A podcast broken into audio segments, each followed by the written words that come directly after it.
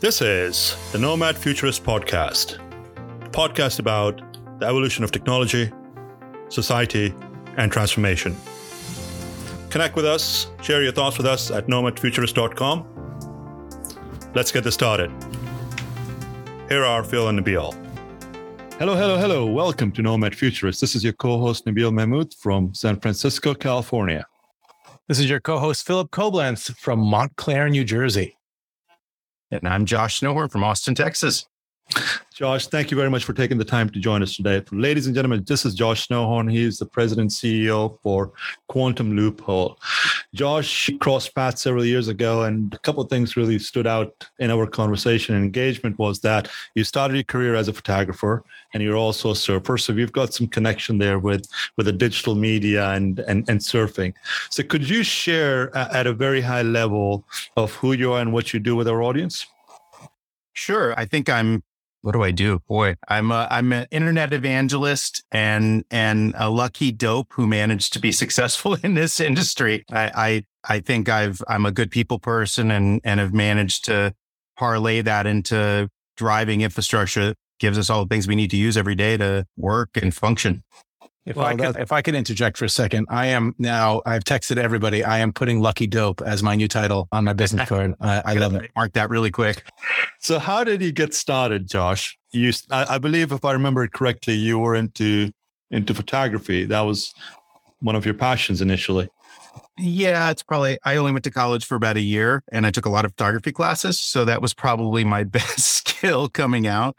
I, I, I was, oh, maybe 24 years old. I had grown up in South Florida and Boca Raton mostly and had decided to go out to Colorado. I worked at Colorado Whitewater Photography, shooting people going down the rapids. So as everybody goes, ah, on their, on their, on their raft, I would get that perfect shot. Film runners would take the film, shooting these big multi-thousand dollar huge cameras with big lenses. Worked at, for the younger part of our audience, film is something we used to use to shoot pictures on what's that company called Kodak? I don't even know what that is. So then I then I worked at a ski resort and and managed to scoot my way over to Vail and live in Vail for about four years. I'm snowboarding every day and in the winter and just had a great time. So that's how I got started in photography. It was, it was the way I was making a living at the time. And you everyone in our and uh, uh, people don't necessarily associate our industry with cool. That is a that, that is the definition of cool, right? A photographer, skier by night, surfer, and, and, and all that. As you, when you grew up and stuff, did technology interest you? Did, did, did you, what, did you ever see yourself as getting into technology, construction, data centers, any of that stuff? No chance. I, I grew up. was that even a thing? I'm not even sure that was a thing. I grew up in Boca Raton and in Florida and IBM. That's where they originally were building the PC. It was a super IBM town. And I remember all the, all the super spoiled nerd kids who had laptops, which like this block of a thing in high school. And they were just, they were all IBM kids who were there doing that. And, and I had zero interest. I didn't send my first email until I was 27 years old. So 1997. Oh beat up all those kids, didn't you? You were the one shoving them in the lockers. Yeah, yeah, yeah. Exactly. Found him. We found him, everyone. I was probably doing that in the surf break. I was one of those first peak local pain in the butts being territorial, but that, that, I was a naive teenager at the time. So. so walk us through that journey. A surfer, a photographer. What was your lucky break? How did you even get involved in technology? It's a crazy story. So I had I was living in Vail for about oh, four years or so. Eight guys to every girl. Couldn't take that anymore. Decided to move down to Florida where I met my my former wife.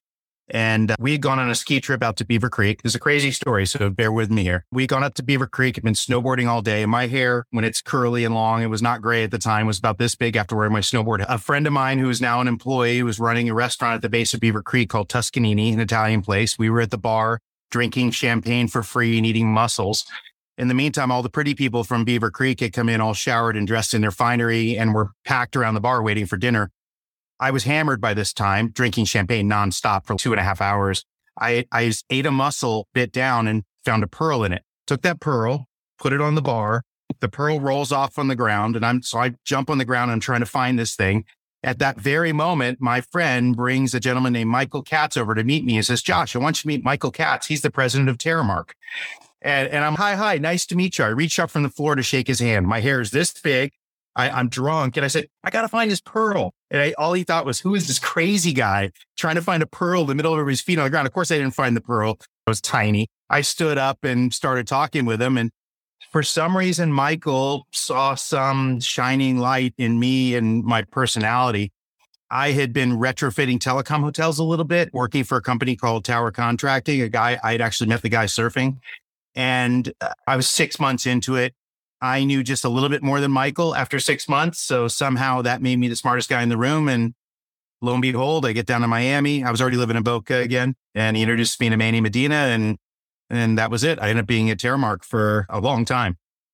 You can always be the smartest guy in the room if you have just fewer and fewer people in the room. It's just a matter of who's in that damn room. that was the dot com bust. That's when they were laying off 30 people, 40 people at a time. I was the only guy in the other room. So that worked out well. yeah, I'm, I'm going to use this line, dude, where's my pearl? yeah, exactly.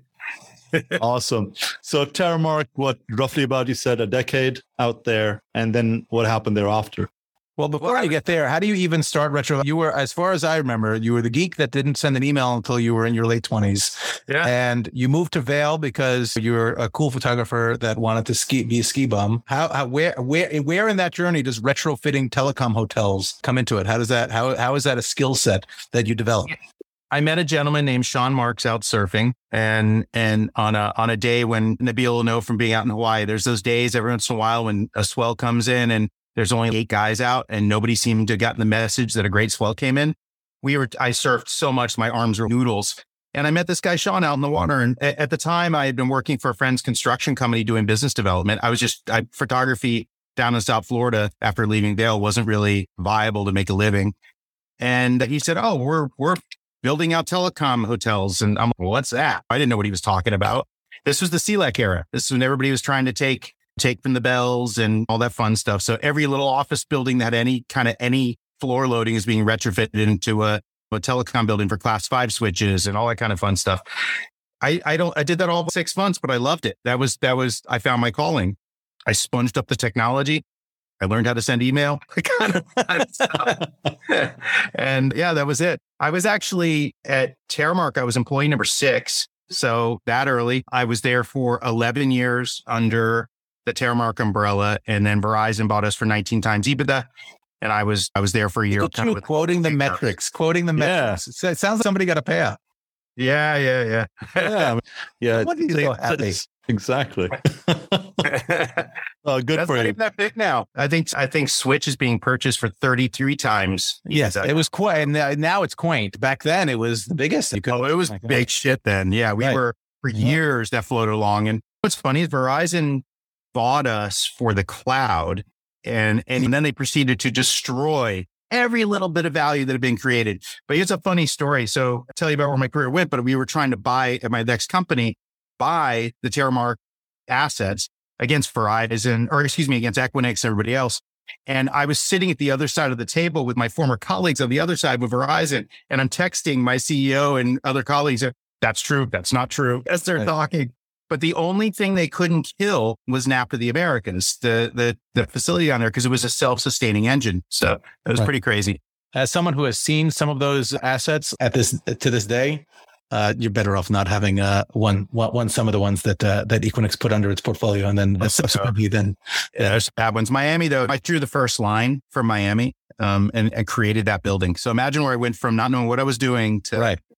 the wingding and into the at that time 750,000 square feet. It was the largest grounds up telecom building in the world. And it's pretty I mean, wild. The, the, amount of connectivity that goes through that building to this day is is is is enormous. And, and I think that's one of the things we always touch on as we have these conversations. We're still in such such the early stage of our industry. Just the notion that someone with with no baseline you know kind of knowledge or frankly interest in in in our world until you got introduced through trade mm-hmm. into mm-hmm. into building it then become someone who can you can point to a building as you drive through Miami and say the building that houses the majority of the connectivity that comes into the US from Latin America from from South America from the Caribbean I built that Yeah. And that that's an, that's insane. Forget about you can have the conversation about whether there's there's worth there there it's worthwhile to to complete a college degree and all that stuff, but that's tangible, real, and and it's something you can point to. And it's to this day something that I think is true about our industry that that is missing from from a lot of others. It's that tangible benefit that you can see, that fulfillment of actually building something that is functional in everyday life. You people are making phone calls and and and playing World of Warcraft because of what you built. Yep, exactly. Or watching adult videos that, that used to drive the internet. We when, when it's a funny thing. So my I I come from a very very well known family. I'm the only grandchild. I'm the only one in my family in 100 years not to go to Harvard, and I am the little black sheep surfer troublemaker kid who didn't really who found my own path and and here I am in in life. I've been more successful than a lot of my hyper educated cousins and and other family members. So it's There's kind certainly of such a, a thing as overthinking it. Yeah, yeah, exactly. Um, granted, I did have a good home education, obviously, because I had well, super well educated parents. But right, look, the, the genes are there, right? It's, you're, it doesn't. You don't need to go to Harvard to be to be smart, right? You have a yes, yeah, no doubt about that. No doubt about that. So sh- share that experience how, how was it growing up in an extremely educated family and deciding not to pursue education? Oh, my family's fun. So my great grandfather founded Neiman Marcus. I'm my great grandfather is Herbert Marcus. Carrie Marcus Neiman is my great great aunt.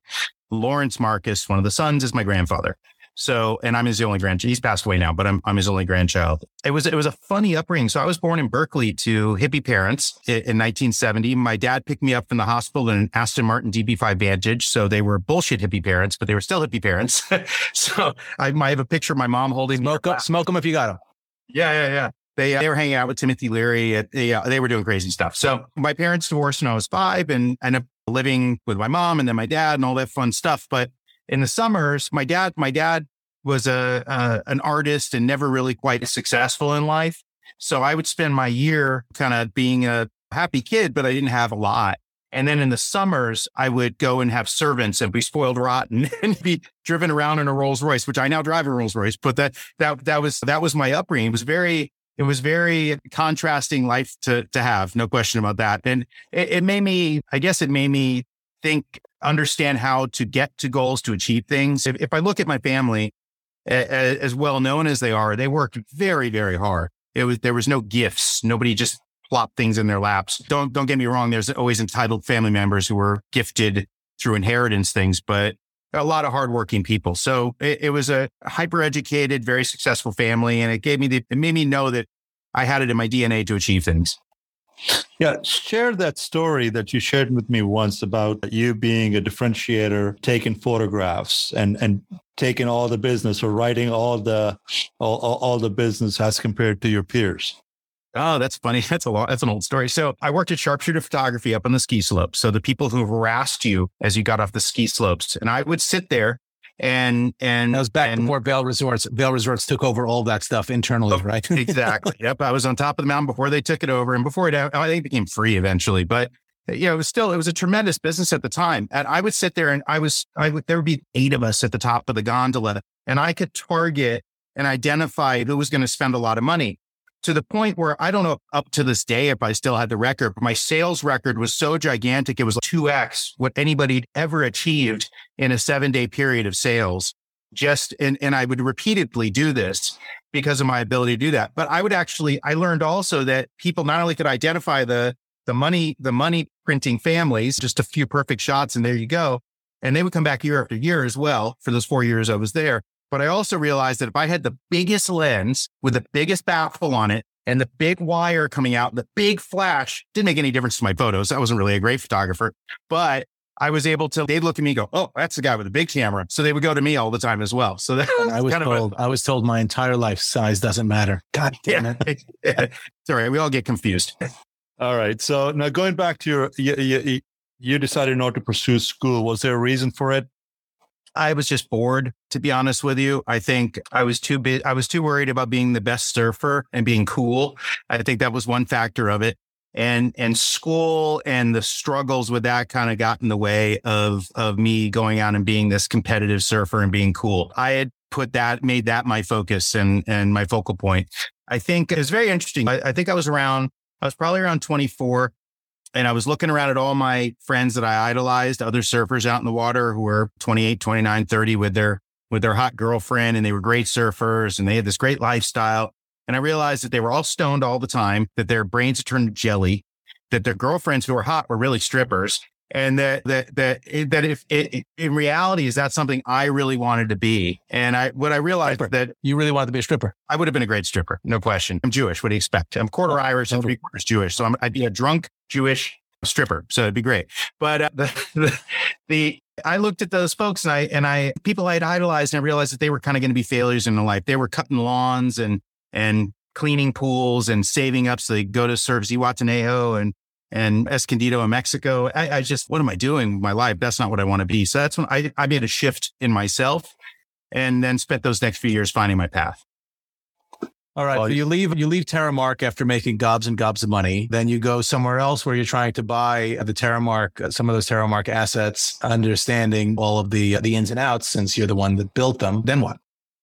Well, I, it it was it's during the well going back to the Terremark time. I, I my role was interesting. I had been made because of the dot com bust. I had become sort of a jack of all trades because we were laying off 30, 40 people at a time. And the other side of the room would be me or one other guy maybe surviving, the cat with our claws out, with the biggest grounds up telecom building in the world at the time, trying to fill it up and do things. So by default, I became the interconnection guy. I became the peering guy. I sold half the content and half of the bookings every quarter for years after that. Half the bookings came through me because I, I'd been there so early and driven it so long. Then there was no one else. No one else. And of course, we got big at Terremark. There were over a thousand people and then cloud and we did a bunch of federal stuff. And, but by running interconnection, I was paid to do that. I, my, everything I did was driven around that. I, I, I became well known in the interconnection industry, went to every NANOG life and death, no matter what. I founded the Global Peering Forum along with Jay Adelson and some other folks at the time. I'm still on the board of that for my last year after 18 years. It's crazy, just crazy looking back now. But yeah, it, Gary Wojtaszek, who's the who was the CFO at the time at Cincinnati Bell, recruited me into Cincinnati Bell to spin out CyrusOne. They had a less than one percent of their revenues, probably one tenth of one percent was interconnection, and they wanted to drive a strategy to change that. So I came in, stopped my official sales role completely and and spent six and a half years there driving that interconnection portfolio. And that that grew to be like 10% of the revenue, grew 23% year over year. Just a massive enablement strategy that really drove a lot of business there. They didn't have a single content customer, not even not even Yahoo at the time or anything like that as a customer, nothing across their portfolio. And now now they're they just got sold 15 billion to KKR. So that it's amazing to see how you you can create ecosystems with the right team and the right focus and drive that. And then thereafter, you went over to Edge Micro. Yep, I did Edge Micro for oh probably about a less than a year, really full time. Raised a bunch of money, tried to help make that succeed. The Edge is a funny animal, whether or not it's yeah. Everybody's got their Edge story, and I think it's almost like you lump it into one big pile of of gloop, and you hope that that's you, you know your your platform's going to be successful. That unfortunately did not succeed. I, I stayed on as an advisor for a little, and then just took a year off traveling the world, and I became a uh, a nomad. Go go figure, right? I thought you guys would that. So Oh my yeah, god! I love it. And a futurist. I think, uh. I think we found our new mascot. Yeah, exactly. it was it was it was funny. I was I the the the whole time I was see, meeting up with friends in the cloud industry and trying to figure out a new business idea and what I was going to do. And and then I was in at the Singapore Grand Prix, hanging out with Tunku As, as people as, as people do who hasn't hung out at the Singapore Grand Prix. in the in the paddocks that, uh, as well. And Chris Street was there, who's was a well known guy in our industry, and some other folks. But he was working for STT at the time. I met the CEO of STT. I was hanging out with the uh, Crown Prince from Malaysia, Tunku Idris, who's a friend of mine from McLaren Car World. He's a big McLaren guy. And uh, and I ended up talking to Stephen Miller over at STT about my business idea and other folks, and they kind of nudged me into you should go do that and go create that. So then I decided, okay, I'm not good at being a bum and surfing all over the world, snowboarding and not doing useful things with my brain. So that's when I decided to. I sold a bunch of cars and risked everything to do what I'm doing. Well, yeah. So t- tell us a little bit about Quantum Loophole. Quantum Loophole's a, an, an idea that came out of 20 something years of building data centers. And I, what I did is I looked across the industry and thought, okay, I could go, I have the contacts in the financial sector because I used to brief all the analysts and I know, I know a lot of financial world from my Terremark and CyrusOne days. I, I had the ability to raise capital. I could go and implement a business, but if I go and do a business everybody else is doing, it's just another rubber stamp strategy. And and and there's also the the pain of cheap capital coming into that industry or into our industry in general. A lot of infra money coming in. And that meant you have a lot of upstarts and a lot of competition driving down gross EBITDA margins. So do I want to chase a cap rate play? And do I and do I want to try and build a team and be another player that way? So I thought what, everyone, what, everyone wants to sell to Walmart until you sell to Walmart. Yeah, yeah, yeah. It's very different animal. But Walmart being the Amazon of our industry, you're going to get beaten up, right? And and it's you're going to have thin margins to win that business. And they're a great company, right, to do business with. They're they're, a dedicated customer, but you will feel pain in doing that business. Going to be you're not going to you're not going to take them for a lot of money. So when I looked at the business, I looked at the at the elements that we need in our industry: land, energy, water, and fiber. Those are essentials. And those are not commoditized. Those are things that are either rising or are stable. So I thought, all right, how do I build a team uh, of great people in our industry who believe in the same thesis I do and go out and raise a bunch of money, find the phase one perfect location and then scale that out around the country and become a wholesaler to the wholesalers.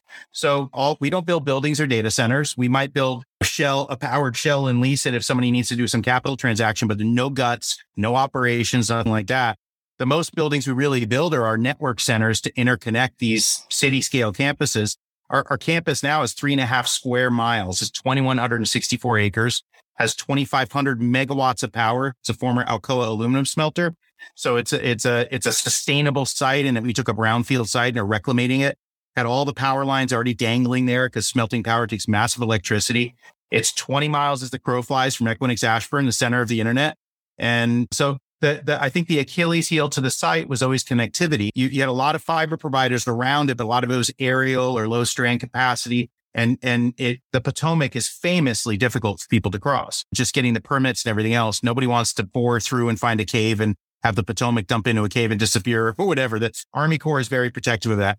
Um, so we, but we took on that challenge and we just completed our first boring Second one's going to be started here in a couple of weeks, and we'll have a 235,000 strand count capable backbone that's 90 feet below bedrock in the Potomac River, linking up our campus to the Ashburn area. So it's if uh, there's a, if there, if there, if anybody has any interest in just really understanding the guts of what makes the internet work, follow Josh Snowhorn on LinkedIn and look at some of these pictures of just kind of a microcosm of what has been done, but happening in this one campus and probably more capacity than the rest of the country combined in that one campus. I think of Quantum Loophole, I think of retirement community or for data center provider. That's just how I envision it. I don't know why. I don't know why that's the first thing that, that, that, comes to my mind. I just picture when I used to visit my mom in Boca Raton, the little security guard with the gate, and then you just go to whichever plot is your, is your data center. And then this is Century Village. I can tell what you're talking about right away. it's all about Boca, Boca Rio Road.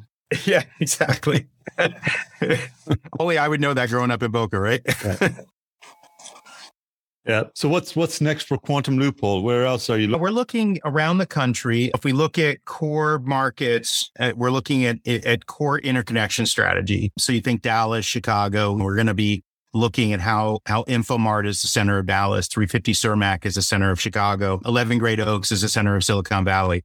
And, and how do we how do we support an ecosystem to still tether into that connectivity center, which is primarily driven by Equinix. And we don't compete with Equinix. We don't or DRT, depending on or DRT. Yeah, depending how confused you get it, 350 Cermak. But right. uh, it's owned by Blue, and it goes where and it connects yeah. how? That building's mayhem, no question. But in, in looking at, at, at, what we do, we, we, don't compete with digital. We don't compete with Equinix. Don't compete with anybody. We're we're a supplier. So if I go out and can secure two or three sites in each market and maybe get anywhere between five to ten thousand acres in each of those markets in aggregate, and build the right big giant fiber ring and the right power, either tethering into the grid or even our own power plants at the scale we're talking about. Uh, all of a sudden, I'm in the 10 to 20 year planning cycles of the hyperscale industry, and we're able to support their needs and, and let them future think what they can plan and do, not, oh my God, what am I going to do next quarter or next year? How am I getting capacity? So that, that's our goal to really change the ecosystem, how it functions, you're, you're not going to change the connectivity ecosystem. I, I, am one of the few people in the country who have started an internet exchange from scratch and built it. Um, Jay Adelson is another one. And I would say there's not many. So I know how hard that is. And I would never try to achieve that again. We just want to sort of support the ecosystem. To the, to the customers of your customers. Yeah. Yeah. Exactly. Exactly. But I, uh, I, do I, I do think if you look at the internet today and and how how it was built with fiber paths, with their airports, and those airports just aren't moving. They're they're and and there's also a different a different change as well. When I built NAP of the Americas, transit was massively expensive. The the having a core router there and what they could sell a 10 a, a, a 100 meg port really but a 10 gig port was gigantic then now it's now it's either peered away or it's just you're buying specific routes on a on somebody's AS number. You're not even buying the full global internet. There's so many different plays. It's, it's become so commoditized in that regard that I don't think the peering game is something that's going to be replicated the way we did it at NAP of the Americas or other things. I think now that ecosystem just needs to be supported with mass scale facilities. That's that's what we're hoping to do. I have two questions. One is uh, why why no love for New York? You mentioned all the other places. What did what did New York ever do to deserve that kind of disrespect? come on, taxes. I, oh, oh my God, one that nobody likes very much. In right. Jersey, there's way too much big hair. That's a problem. Uh, um, not for me. All right. You know, so you don't think you can make it happen in New York, obviously, because they're they're they're fundamentally it's difficult to find where you would place that big campus. Obviously, there's some stuff happening in Orangeburg and stuff, but you need something on a scale significantly larger. That, yeah, that, there's you know, people what, trying to do things around nuclear plants with it, but they're too far away to really meet that latency bubble. And and if you really look at the hyperscale industry, nobody's placing giant content deployments in in New York or New Jersey. They're just not not at the scale what you're talking about in these other markets. So and then where where do you inter New York is such an interconnection interconnection hellhole 165 Halsey, 60 HUD, 111 whatever building you want to come up with that is the new something it, it's it's messy. It's and and the demand just isn't there. I had a bunch of facilities with CyrusOne up there. I get it. It just was so so so. I will I will take what you said and just say apology accepted. And and and the second is you talk about uh, you're the perfect guest to ask this question to, and you're probably not going to give me the an answer that that we want to hear. But you talk about tethering. Obviously, you're you're building all this fiber capacity, and we might be going a little bit over the head of of of uh, of some of our core base of listeners. But you know you don't get you don't get to talk to Josh Snowhorn every day unless you get a cell phone number, in which case you probably could call them every day. The you talk about tethering. You have in New York, you have Hellhole though it may be. The 111 8th and the 60 Hudson. In Chicago, you have the 350 Cermak. In LA, you have one Wilshire. In Miami, you have NAP of the Americas. In Atlanta, you have 56 Marietta. And you have the uh, Dallas has has its own crazy, crazy building. To me, it seems those buildings are such singular failure points and by design, because that's where all of the connectivity goes through and the infrastructure that brought that connectivity there. You said, because it's an airport, it's not going anywhere anytime soon. But is there anything that can be done? And whose responsibility is it? Is it the responsibility of the network providers? Is it the responsibility of all of us as people that that that that run facilities in our industry? How do we create a resilience? How do we harden that in the same way that that the the the, the cloud to a certain extent, Google doesn't rely on a singular data center. It's all distributed in a certain way. If 60 Hudson goes down, if somebody trips uh, over the wrong cable in Ashburn, you have large swaths of the internet that go down. How do we stop that? What do we do? Big brain, non Harvard, but could have if you wanted to. Gosh, no uh, uh, so I guess tethering. First of all, I want to I want to answer tethering. We don't build all the way into Equinix Ashburn. We build to Leesburg what we call the edge of the Ashburn mesh, and and I say that not being tongue in cheek or anything. Really, truly, it's a mesh. While Filigree Court and where uh, the core of Equinix is is incredibly important for interconnection. If you go back on a on Google Earth and you zoom all the way back, Jay Adelson rented a warehouse. That's what that building was originally. It wasn't even purpose built to be what it is. It's amazing, right? Um, WorldCom's headquarters was there, and MAE-East was there, so that he was trying to create an, an Ethernet exchange alternative to that. If you look at if you look at what hyperscalers are doing and the amount of content that they push, they are the ones who are able to drive traffic away from the core. But I, but I but I I, I don't think that it's necessary to remove the core. I think you you you have a, a interreliant ecosystem of giant content buildings, all all linking to each other with mass scale, either singular optics or DWDM between their facilities, doing availability zone strategy. when they have to punt off traffic to an eyeball provider for specific customers, it might be that France Telecom is only sitting in Filigree Court and they push a bunch of traffic over there with waves or direct links until France Telecom says, wow, there's so much traffic here. It'd be more economical for me to deploy a router in one of your facilities. Your French accent is awful. What? Excuse me? Your French accent is awful. I know. Isn't it terrible? So, but driving that would be one thing. In, in Chicago, great example is you've seen distribution out to Elk Grove Village. You see financial distribution out to Aurora, where the CME facility is. And now you've got Facebook going out to DeKalb and all these other things. The, the ecosystem is inherently and naturally stretching it out, but you can't force it. Now I'm going to go back way back in history. You started out with the MAE Metropolitan Area Ethernet exchanges. Then you had Equinix and and and uh, and CoreSite and the Palo Alto Internet Exchange, NAP of the Americas, all these alternative exchanges to the to the original MAEs and the Sprint NAP, and which Sprint doesn't exist now almost, and and all the Ameritech It's called Chicago. There, there's been organic migration to these new things, and and I think over time that'll happen again. But that that I wouldn't expect it to go away. Those old original exchanges did. I think that you'll just have a, a, a distributed mesh of ecosystem and maybe we'll de-enable the risk of those facilities to a certain degree. So we're we're all relying upon each other in this industry. And no, it's a, it's it's a it's a mesh, all right. It's our job to clean it up. Yeah, and and future think what it's going to be. Is that how do you drive this? Is it energy related? Is it is it mass scale fiber related? Is it where where do we go with all this? Latency is always going to matter. It's a distance measured to that exchange. How far away can you be? What's tolerant with optics, and where where can we stretch this out to become different? Outstanding. Well, let's switch gears just for a bit. Josh, have you ever thought about if you did not get this opportunity at Terremark, where would you be at in your life? Oh my God, I have no idea. If you didn't drop the pearl, if I didn't drop the pearl, I was I was already sponging up telecom, so I probably would have been working for somebody somewhere retrofitting in those days other telecom facilities. I certainly had opportunities at the time, but but re- I recognized very quickly that Terremark was going to be something magical, and then I had this amazing opportunity to really make something of myself and, and something nascent and starting. And remember Manny Medina and Michael Catt, Manny in particular was a very well known Miami developer. So it wasn't his shifting in a telecom wall. He didn't know really what he was doing it, he saw the future of that. He saw the opportunity to, to really build a big business and make a lot of money and be successful at and have fun. So Terremark was a, well, a lot of fun, probably some of the most fun I've ever had. So staying at Terremark, you said a little over 11 years. What kept you going besides the monetary element of things? It was fun. It was, it, it, what, do you, what do you do in life if you can't have joy out of it? So, and, and there were, there were struggles. The dot com time, like I said, was a big struggle, but, but it really had a good time. I was, because I became the face and voice of, of Terremark globally for the internet industry. I was traveling all over the world, places I'd never been. I've, I've been everywhere now and uh, able to become respected in the industry, build something from scratch, founding the Global Peering Forum. Oh my God, that was a good time. I just really had a good, a, a, great fun making a great living. And, and I, I just met some friends here in Austin who were here at a conference who I've known for 20 something years. And they call up, we go have a drink. I mean, I've known these people for 20 something years, all in the same industry, and they're good, good friends. So uh, that I think I am very lucky. Yeah, absolutely. Uh, what would you say are some of the key lessons that you have learned through your career?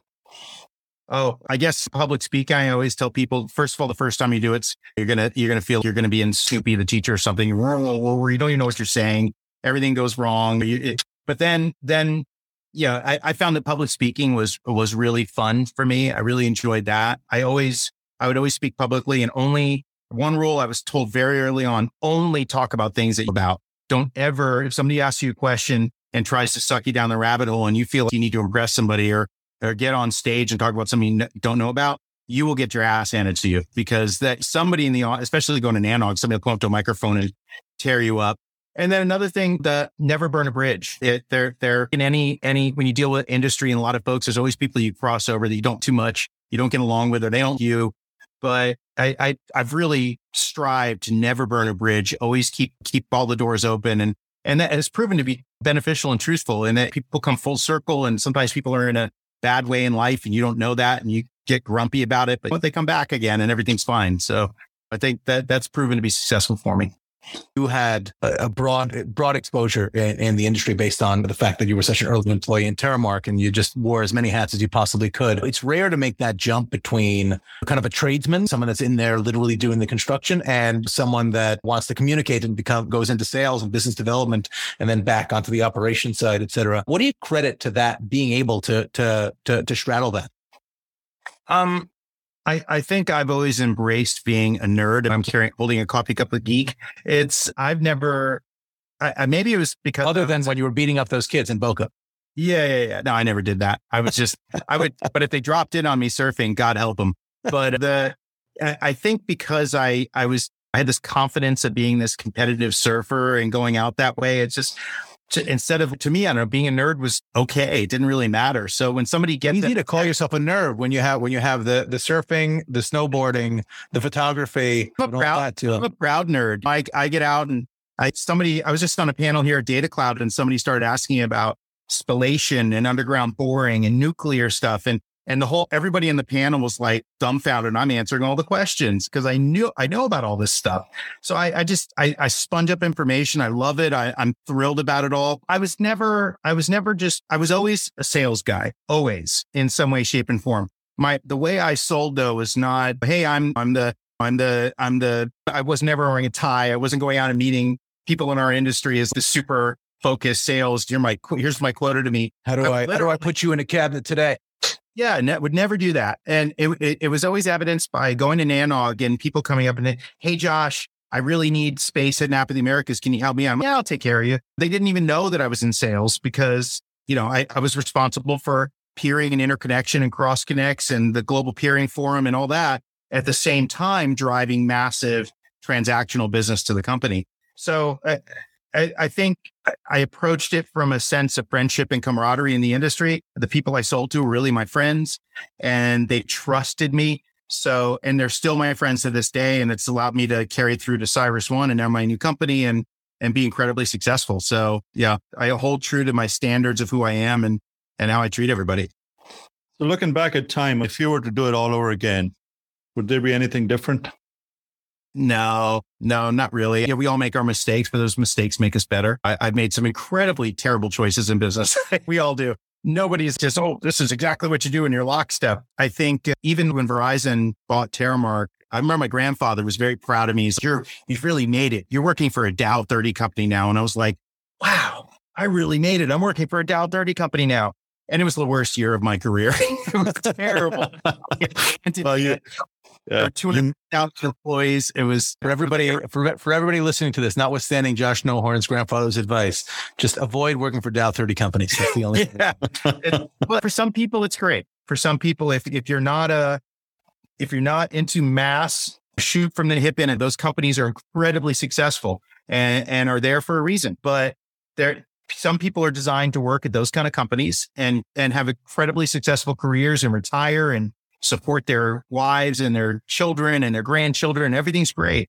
And some people are not meant for that. And I'm absolutely positively one of those people not meant for that. It, it's uh, the, the, the structure that inevitably happens with large corporations is not where I fit. I'm way too futurist and and uh, and uh, God, I'm using Nomad and Futures twice. God, I'm using great. There you go. It's like you. But that'll make this. Should we make that? Should we? Should we add a logo? Should we add a person to our logo? I think it might have to. There's room right here, right in between us, right over here. Yeah, room for another head.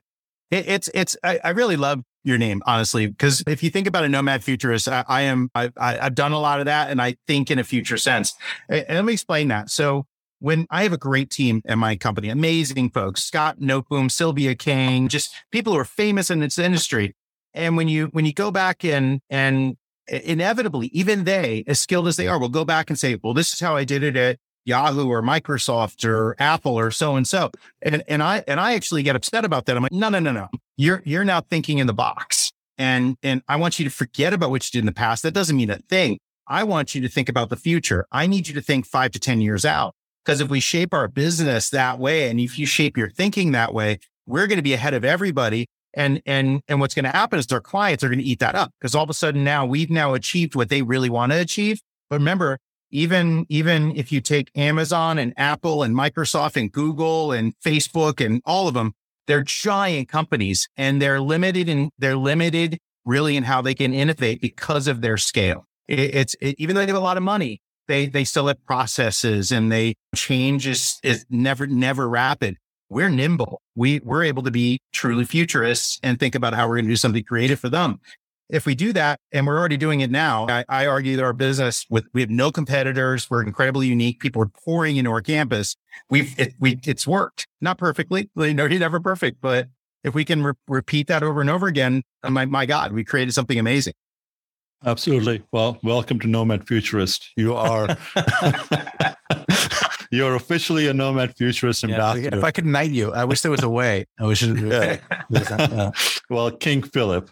yeah, uh, we, we, I need to borrow one of your shovels, one of the shovels behind yeah. you, and then just yeah, the, virtual. Hopefully, I have, I'm going to have an, uh, so many I can't fit them on the walls.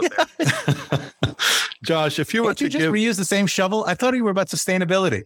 No, no, no. You have they're, they're all engraved and they have to change. Oh, for God's sakes. Yeah, yeah. They're recycled though. So this. Oh, I'm sure. I'm sure. There you go. Yeah. If you were to go back and and and give yourself advice, what would that be? Mm. I think I wish. I, I think I got started. I'm amazed where I am now. I'm 52. And I, I, think I'm still youthful. I still surf and snowboard, race cars, do all the crazy stuff I do. And I still have a lot of energy besides just coffee keeping me going, but I have a lot of energy still. But I, I, I do wish that I had been grounded and listened a little bit more to my elders a little bit younger because I, I think about those, the maybe another eight or nine years I could have gained of, of amazingness if I had just gone and focused and, and figured out my path. So I, I, I rejected the idea of somebody telling me that I should go sell things because I'm, I'll be amazing at that. I, I viewed sales guys as used car sales guys. That's all I could think about in my head. That was the, the guy I and wants to be a used car salesman, right?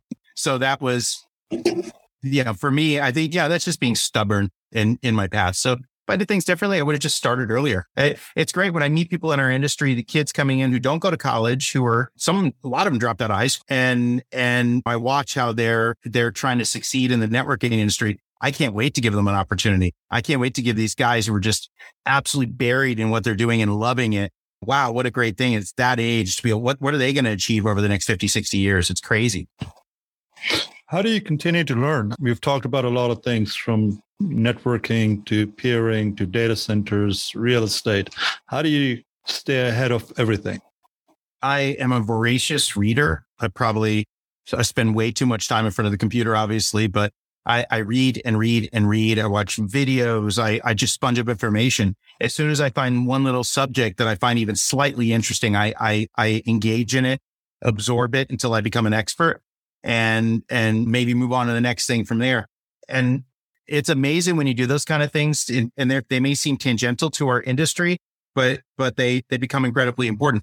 Quantum computing. No, it's, it's fantasy stuff way back when I, I got called to a panel by Morgan Stanley. Got invited in Toronto. I actually flew in super tired from Europe, had no idea what they were even talking about. I sit down on the panel and then I looked at the topic and it was about quantum computing. And there were three PhDs, all CEOs of companies, all quantum physicists next to me. And I'm, holy crap, I'm dead. Right. And, but I knew a lot about quantum computing because I had studied the heck out of it. My company named Quantum Loophole, which is a real scientific term.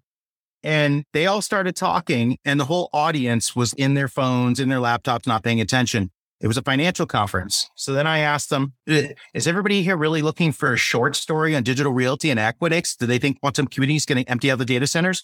Boop, all their heads pop up and all they wanted to do was hear what I had to say.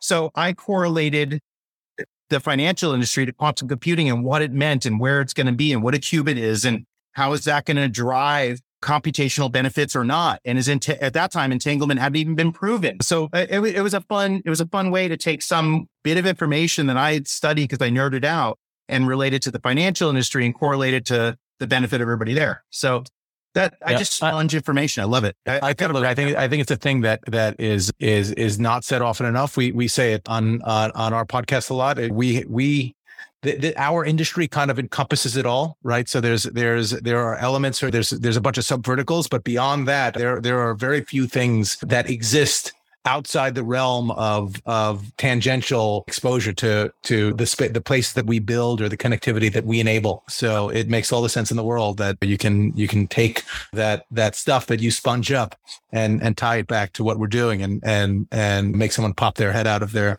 thinking that they're not listening to something that's relevant and turning it into something that's relevant. Yeah, absolutely.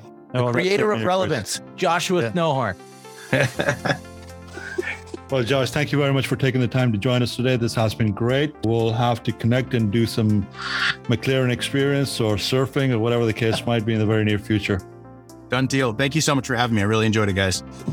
Thanks, Josh. Thank you. This has been great. Nothing lasts forever.